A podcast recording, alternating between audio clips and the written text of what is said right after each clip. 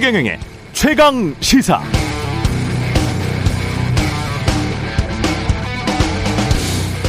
네, 폭등하는 서울시 부동산 값이 문제가 되니까 서울시장 선거 앞두고 여야 주요 후보들 모두 아파트 공급 이야기만 하고 있습니다. 1년짜리 시장 하겠다고 나선 사람들이 많게는 수십만 채씩 공급하겠다고 합니다. 공공으로 반값으로 대규모로 마음대로 이런 질문들이 들 수밖에 없죠. 대체 정말 그렇게 많이 공급할 수 있을까? 한다 해도 정말 싸게 지을 수 있는가? 그렇게 쉽게 할 수 있었다면 그동안은 왜 안 했지? 그런데 서울시장은 대통령보다 센 자리인가? 여러 생각이 들어서 숫자를 좀 찾아봤습니다. 정부 자료에 따르면 지난 2010년부터 19년까지 서울시 아파트 평균 입주 물량은 3만 4천 호. 2020년 지난해에는 5만 3천 호나 됐는데 집값은 최근 3, 4년 동안 계속 많이 올랐죠. 공급만 하면 집값이 잡히는 건지, 집값을 잡기 위해 공급, 공급을 하겠다는 건지, 아니면 유권자들의 표심을 잡기 위해서 공급하겠다는 말만 하고 있는 건지, 저는 잘 모르겠습니다. 여러분은 아십니까? 네, 안녕하십니까? 세상에 이익이 되는 방송 2월 18일 최경령의 최강 시사 출발합니다.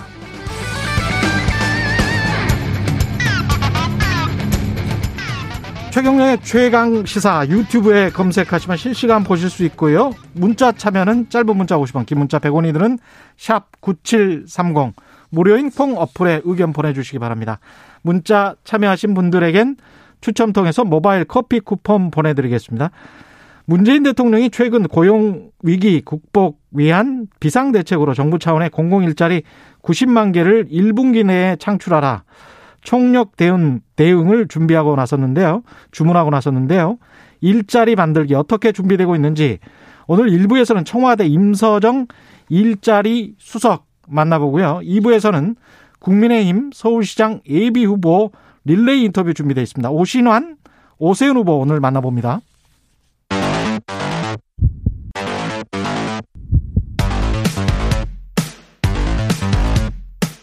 오늘 아침 가장 뜨거운 뉴스 뉴스 언박싱 네, 자 오늘 아침 가장 뜨거운 뉴스 뉴스 unboxing 시작합니다. 민동기 기자, 한겨레 신문 하어영 기자 나와 있습니다. 안녕하십니까? 안녕하십니까? 네, 안녕하세요. 예. 아 코로나 확진자 신규 확진자 수 다시 600명대입니다. 걱정을 좀 해야 되는 상황인 거죠? 17일 0시 기준으로요. 예. 코로나19 신규 확진자가 음. 621명이라고 어제 중앙방역대책본부가 밝혔는데요. 예. 그러니까 신규 확진자가 600명대로 뛴 거는 지난달 10일 이후 이 38일 만입니다. 음. 근데 우려되는 몇 가지 좀 대목들이 있는데요. 예. 설 연휴 이후에 지역사회 감염이 계속 이어지고 있다는 겁니다. 특히 음. 충남 아산 귀뚜라미 보일러 제조 공장 관련 확진자가 129명으로 증가했고요. 공장에서 그렇습니다. 경기 남양주시 한 공장에서도 기숙사에서 합숙 생활을 하던 외국인 노동자 등 115명이 집단 감염이 됐거든요. 예. 예. 그러니까 숙식을 함께하는 단체 생활을 통해서 급속하게 확산이 된 것으로 일단 방역 당국이 파악을 하고 있는데 음. 문제는 이 46명 정도는 음성으로 판정이 됐는데 예. 잠복기일 가능성도 배제할 수가 없기 때문에 아. 추가 확진자가 나올 가능성도 있습니다. 뭐 일시적인 게 아닐 수도 있겠습니다. 이런 확산세가.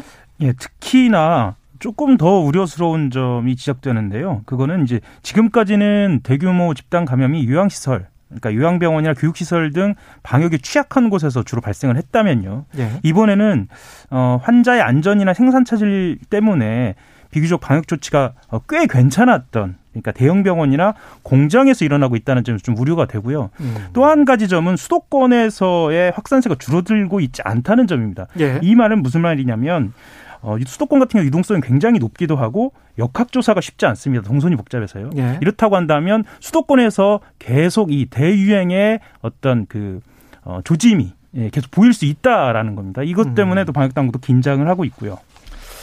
600명으로 늘어나는 통에 MC인 저도 지금 마스크를 쓰고 진행을 하고 있습니다. 제발 좀 줄어들었으면 좋겠어요. 예.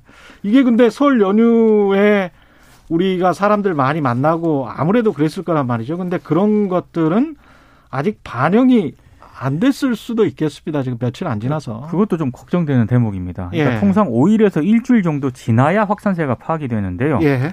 본격적인 설 연휴 영향이 이번에 좀 반영이 됐느냐 이거를 음. 알아보려면은 예. 이번 주 말 또는 다음 주 초를 좀 봐야 됩니다. 예. 그러니까 일부 전문가들은 앞서 하영 기자가 얘기한 것처럼 아, 대규모 유행, 그러니까 4차 대유행도 우려가 된다라는 점을 지금 경고를 하고 있는데요. 예.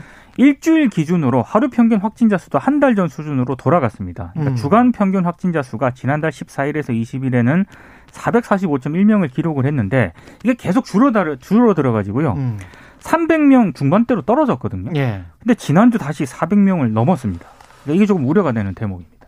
근데 제가 이거는 뭐 걱정을 하거나 우려를 하지 말자는 이야기는 아닌데 언론이 너무 또 지나치게 공포를 조장할 필요는 없을 거예요. 그렇죠. 예. 왜냐하면 400명이든 500명이든 600명이든 어떤 그 우리가 외국이랑 비교를 해보면 지금 수만 명씩 또는 수십만 명씩 걸리는 걸리는 나라들 또 인구당 비교를 해봤을 때도 그런 나라들 중에서도 락다운을 안 하는 주들도 있고 네.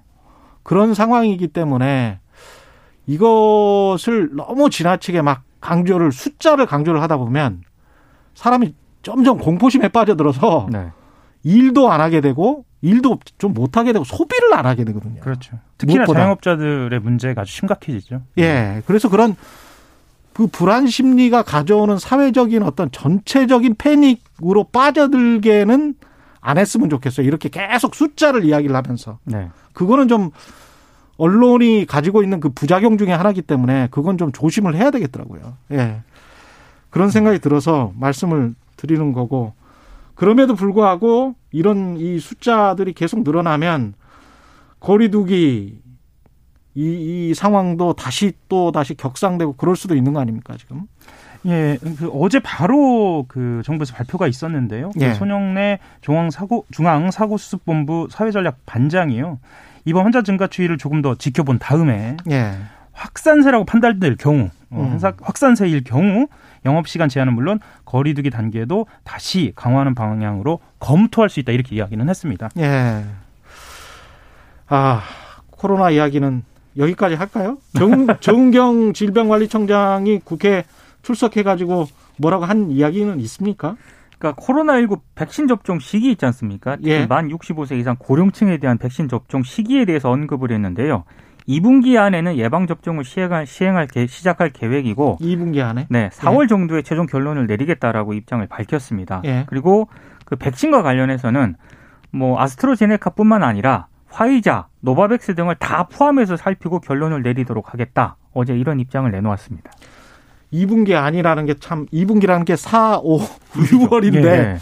2분기 안이면 국민들 입장에서는 저는 뭐 2분기 안이면 4월이면 이제 되게 좋잖아요. 근데 2분기 안 정부는 이렇게 말하면 6월일 수도 있는 거 아니에요. 그러니까 이제 그 이 2분기 아니라고 하는 거는요. 예. 요양시설이나 병원에 입원한 입소자, 종사자 가운데 음. 만 65세 이상 고령층에 대한 접종 시기 예. 이거는 2분기 안에 그러니까 4월 정도에는 결론을 내리겠다. 결론을 내리겠다. 그렇습니다. 예. 그럼 바로 맞출 수 있는 건가요? 이제 4월 4월 정도 안에 결론을 내리면 2분기 안에 접종을 시작할 수 있다 이런 얘기인데 예. 어, 일단 그 이건 만 65세 이상 고령자에 대한 얘기이기 때문에 그렇죠. 네. 그리고 다른 사람들은 65세 이하의 인구에 대해서는 당장 이제 26일부터인가 접종을 시작하는. 거죠. 예. 예.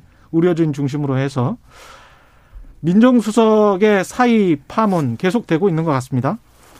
신현수. 예. 예. 그 실제로 어제 청와대 고위 관계자가 직접 어, 이 문제에 대해서 해명을 했는데요. 기자들에게. 예, 예, 예. 기자들하고 말하자면 차담회 예, 음. 티타임을 가졌어요. 예. 근데 사실상 티타임이지 이건 공개 브리핑하고 마찬가지로 모든 기자들이 실시간으로 어, 보도를 준비를 했고요. 예.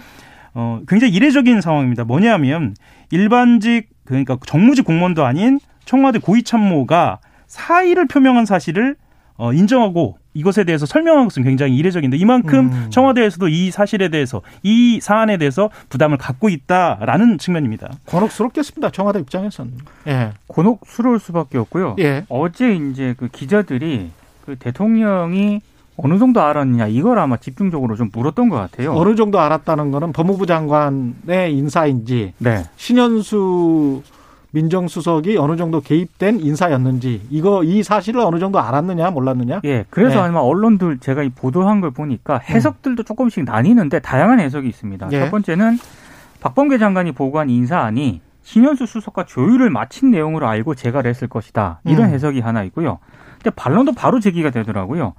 이건 문재인 대통령이 모를 가능성이 없다는 겁니다. 왜냐하면 그동안 법무부안을 청와대 민정수석이 이 법무부 장관과 조율한 다음에 대통령에게 보고해왔던 게 일종의 관행이었는데 예.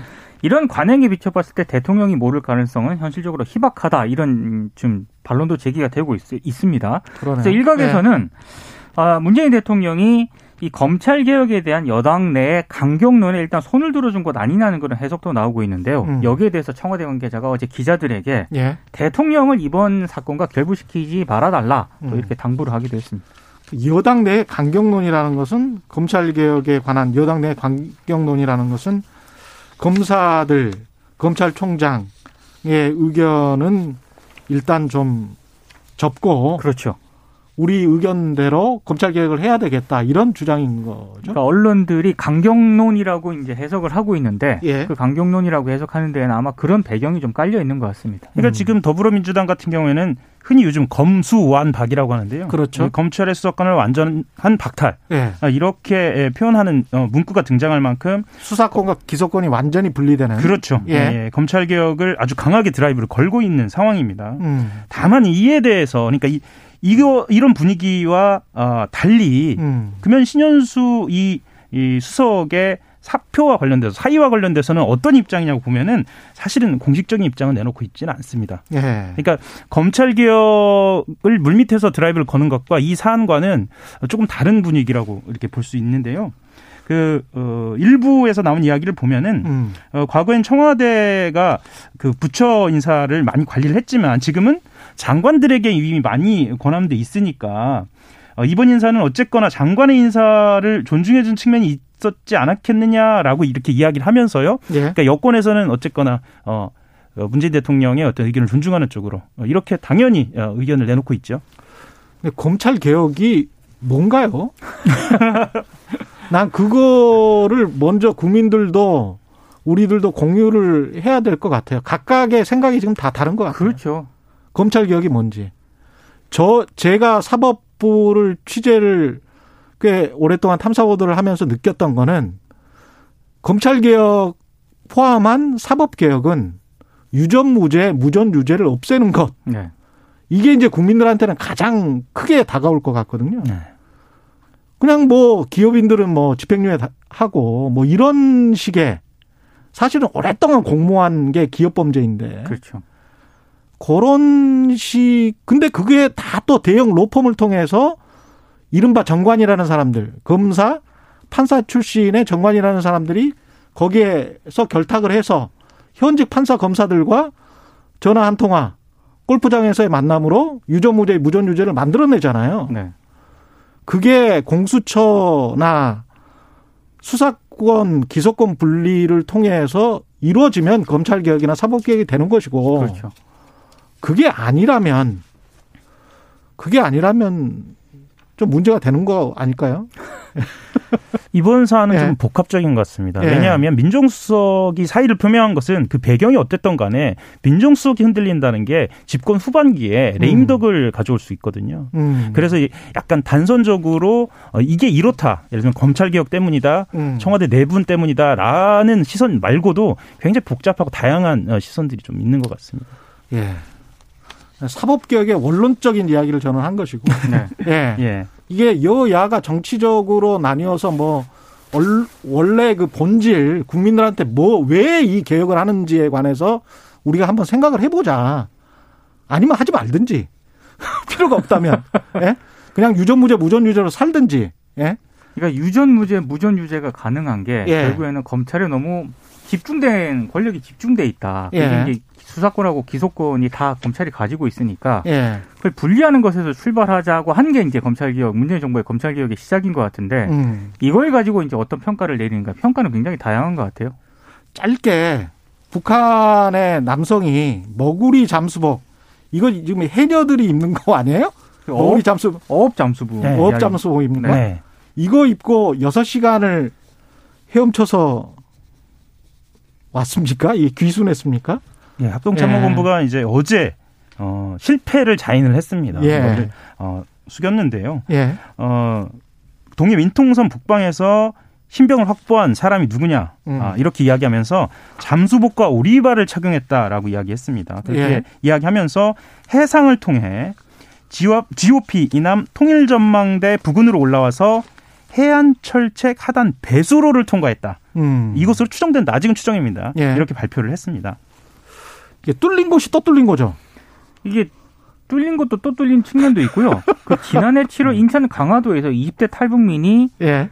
이 철책 하단 배수로를 통과해서 월북한 사건이 있었거든요. 음. 이때 아, 군이 뭐라고 얘기를 했냐면은 접경 지역 배수로를 전반적으로 점검해서 개선하겠다 예. 이렇게 입장을 밝혔는데 이번에 다시 이제 배수로 월경 사태가 발생을 하니까 이 군의 경계 태세라든가 대비책에 무슨 문제가 있는 거 아니냐라는 그런 비판이 나오고 있습니다. 음.